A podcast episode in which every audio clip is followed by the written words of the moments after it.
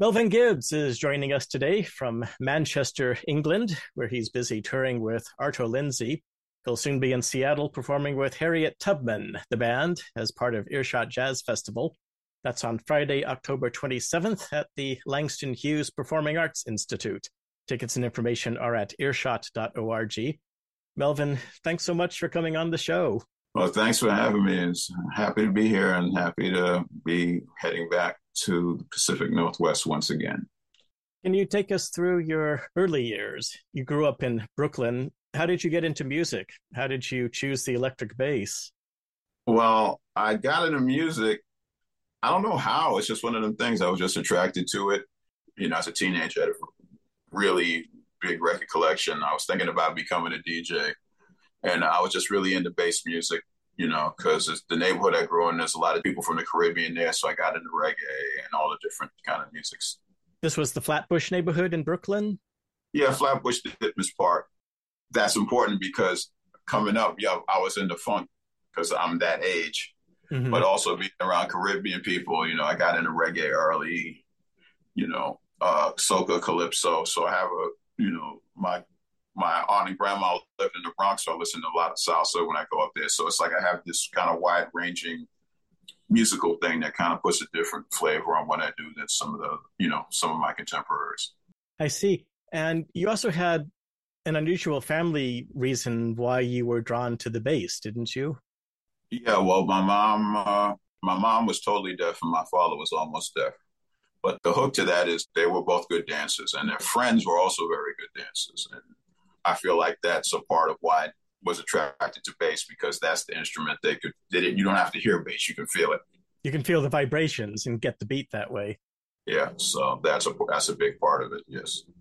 Now, did you start on acoustic bass and then go to electric bass? I started on a. I actually started on congas. Congas was my very first instrument. I started on congas and percussion because of the man who lived next door to me, who was who actually made percussion instruments. So my first instrument was was congas. And then I went to electric bass. And then I went to acoustic bass. And it just so happened that uh, in my neighborhood, the, the neighborhood jazz musicians decided they wanted the, the, the kids in the neighborhood to learn the music. They wanted to pass the music on down through the black community to the next generation. And my first acoustic bass teacher was uh, Reggie Workman, who was John Coltrane's bass player. So in addition to all the kind of dance musics I was listening to, I also have a strong foundation in jazz and this is these this is the things I kind of got exposed to at, at you know a fairly young age. And Reggie Workman went all the way back to Art Blakey, I believe, but then forward yeah, forward through Coltrane to many of the free jazz pioneers, a very long lineage and long career. Yeah, he's one of the great uh, Philadelphia bass players, you know. And yes, and definitely had the the the Blakey stamp of approval. So we got to 1998 when you co-founded Harriet Tubman, the trio. How did that come about? Well, I'm connected with both of those guys for, you know, by 98 was decades. You know, I met Brandon literally in the street in the, in Brooklyn. You know, we and we had played together with Oliver Lake. And Oliver Lake had his his kind of like Caribbean band that he called Jump Up. I played in in a couple of different versions of that, so I know him from that. This is Brandon Ross, the guitarist. Yeah, Brandon Ross, the guitar player. Yes. And then JT Lewis on drums. And JT, I knew because JT played in a, uh, he did a tour with the band Defunkt, which I was the original bass player for. And that was back in the 1980s. Yeah, Defunkt was in 1980, yes. Okay.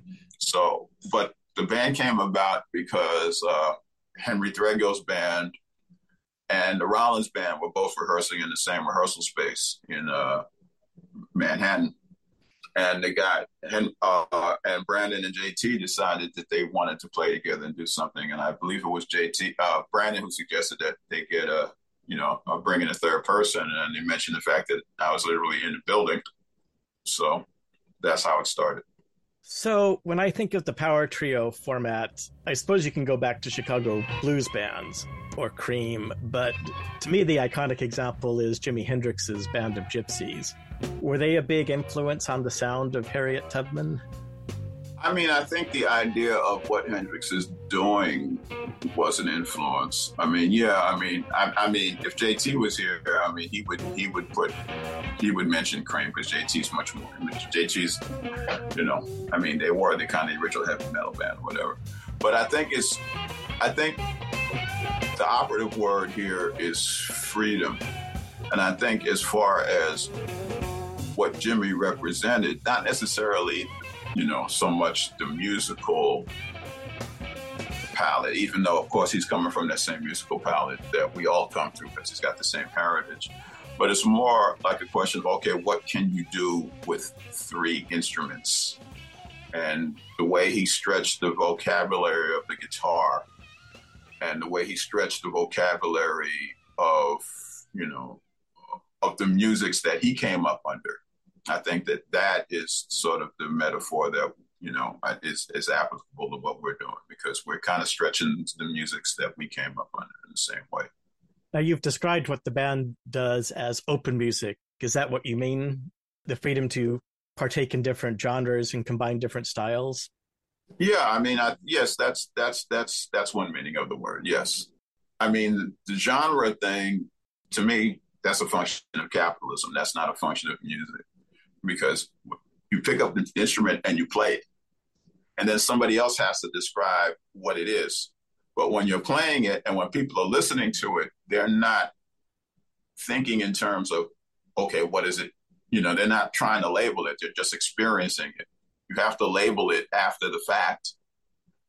And you have to label it so that someone can slide it so they can say, okay, it's this, not that.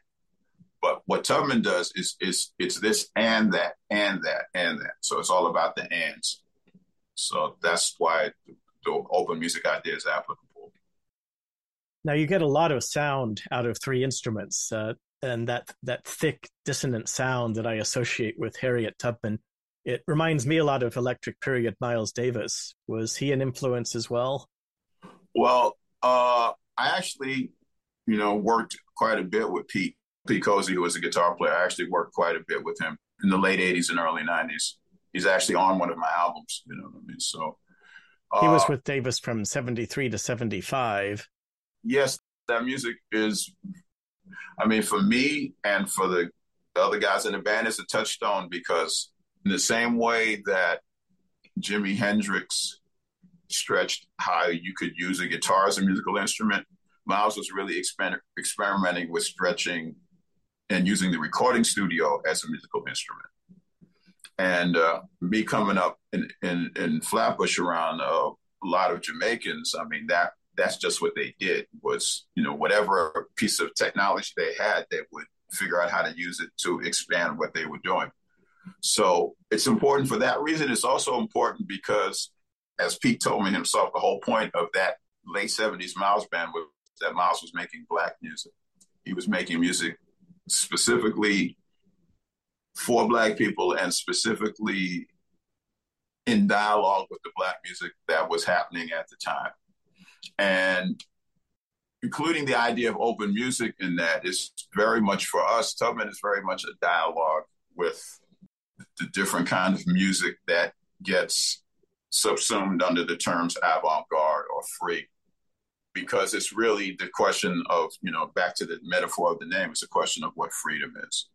So that music that Miles was doing at that time, it was also about freeing himself from the idea that music had to be what he had become famous for and what, he was already iconic for, which is the thing when you think about Miles now, you know, that to me, that's arguably the most important thing about Miles is that he just refused to be boxed. It like whatever highlight he made, he would just, okay, I did that. I'm on to the next thing. He kept reinventing himself. Yes. Which is which is which is very important, you know, to I think for human beings. You got you got to look at the situation the way it is, not the way you wish it was.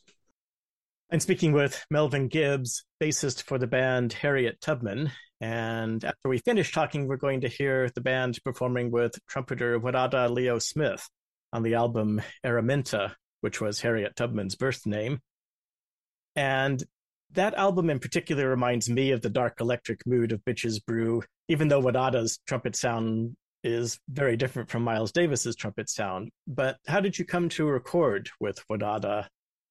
Well, that was on Brandon's invitation that he reached out to Wadada because Brandon had been working with him for a while. He's on a few of his records, and Wadada, Frank, you know, thankfully said yes.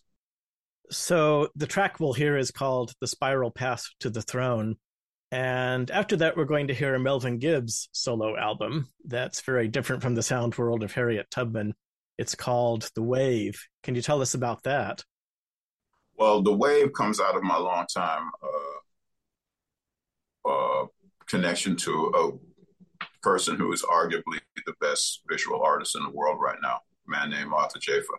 Mm-hmm. And the genesis of it was he wanted some music for a piece of his that's called a Ghidra.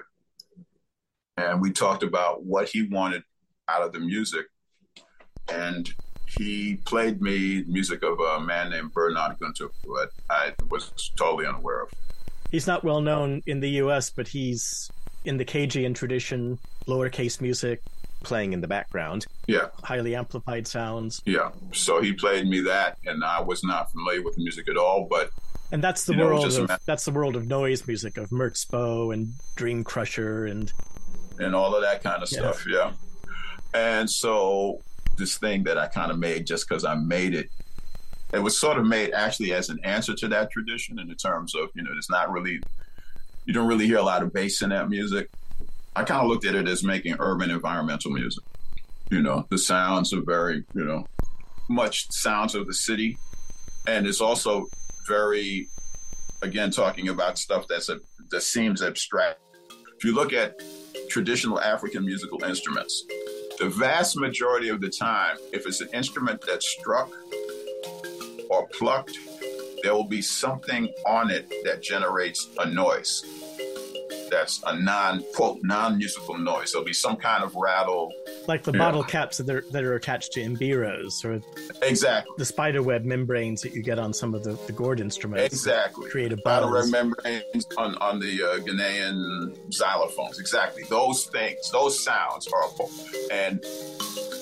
I, instead of what usually happens is when the engineer tells a person, "Okay, you got to remove that because it sounds." I wanted to actually make make music that honored that that that noise element is a part of African music, and that's kind of one of the big sort of big picture things behind this record. Even though it doesn't sound like quote African music, it does sound like quote African music because of the noise element.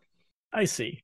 Now you'll be in Seattle with Harriet Tubman on October 27th, but right now you're in the UK. Yes. Can you tell us what you're up to there?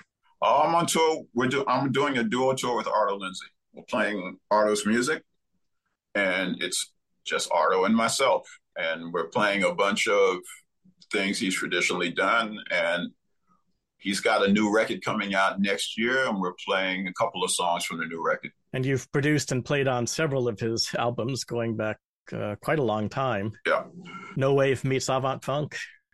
Yes, exactly. well, that's how I met him. I met him. I was playing in Defunkt, and he was DNA was rehearsing, and I just went and introduced myself, and we've known each other ever since. So, it's, yeah, it's a good forty plus years at this point. Yes, the the breakout years of the downtown scene in the the seventies. Yeah. Then, yeah. What else are you working on right now? What should we be on the lookout for from Melvin Gibbs? The thing that's taken up a lot of my bandwidth lately is I'm working on a book. So uh-huh. And the working title of the book is The Science of Black Music. And it's sort of a memoir, but it's also a, basically a guide to how I figured out the, the, different aspects of how I deciphered how to deal with these different musics all over the world. Because I played with people all over the diaspora. As I said, I grew up, the neighborhood I grew up with was all from people all over the Caribbean. And just kind of like talking about the commonalities and differences of music of the African continent and the diaspora and kind of what connects them and what separates them. And the structural things that I was able to garner over the years of actually having to do the music, which is significantly different than what the ethnomusicological, uh, you know, literature would tell you. Do we know when the book will be available yet? No, because it's not finished yet. All Hopefully, right. you know, 20, you know, I'm probably looking at 25 at this point. Mm-hmm. My guest has been Melvin Gibbs, bassist, composer, one third of the band Harriet Tubman, coming to Earshot Jazz Festival on Friday, October 27th.